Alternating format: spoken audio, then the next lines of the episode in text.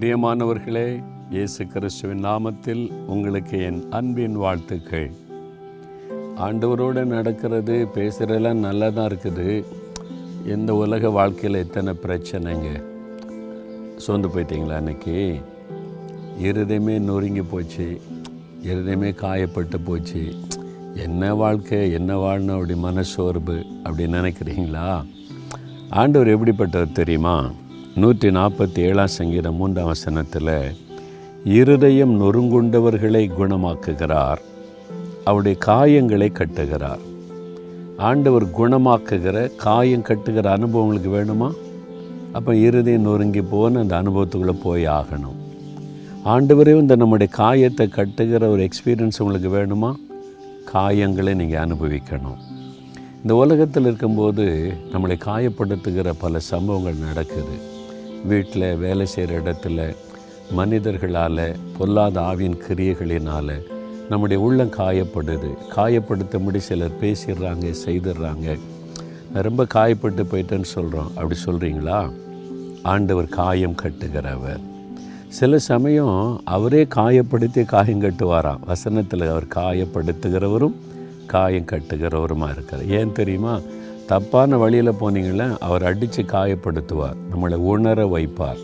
நீ தவறான வழியில் போகிற அப்படின்னு காயப்படுத்தி அவரே காயங்கட்டுவாராம் இந்த மேய்ப்பர்கள் இருக்காங்க பார்த்தீங்களா அவங்கள்ட்ட வந்து கோலும் தடியும் இருக்கும்.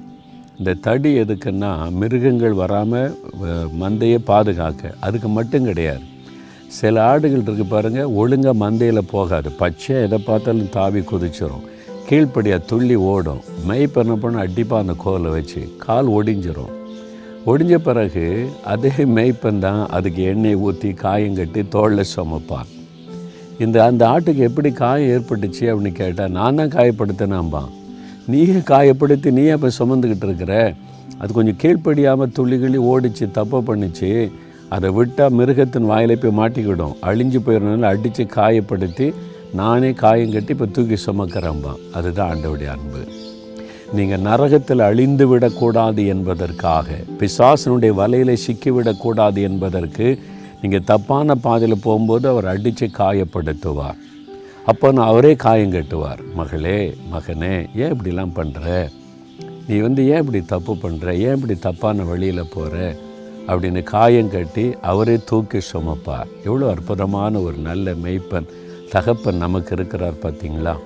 அதனால் காயப்படுத்துகிறாங்க இருதய நொறுங்கி போச்சுன்னு கலங்காரங்க அவர் குணப்படுத்துவார் காயம் கட்டுவார்.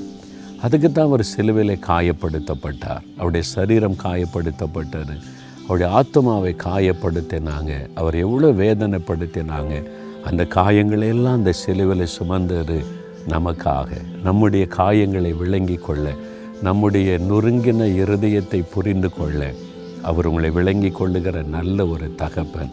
சோர்ந்து போகாதுங்க. ஆண்டவரே நீங்கள் என்னை குணமாக்குங்க. என்னை காயம் கட்டுங்கன்னு சொல்லுங்கள் அதுலேயே நீங்கள் சோர்ந்து கலங்கி போய் விடாதுங்க. இன்றைக்கு உங்களை காயம் கட்டுகிற தேவன் உங்களை குணமாக்கி கொண்டு இருக்கிறார் இப்போ ஆண்டவரே பிள்ளைகள் இருதயம் நொறுங்கி எனக்கு ஒரு சுகம் உண்டாகாதா?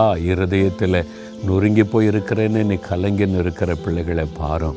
நான் காயப்படுத்தப்பட்டுட்டேன். ஏன் வாழணும்னு எனக்கு தோணுகிறது. இருதயத்தில் காயப்படுத்தப்பட்டு வேதனைப்பட்டுன்னு இருக்கிற பிள்ளைகளை பாரும். நீர் சிலுவையில் இவர்களுக்காக காயப்படுத்தப்பட்டு நொறுக்கப்பட்டதை நினைத்தருளும். அவருடைய காயங்களை கட்டுங்க அவங்களை குணமாக்குங்க ஆறுதல் படுத்துங்க.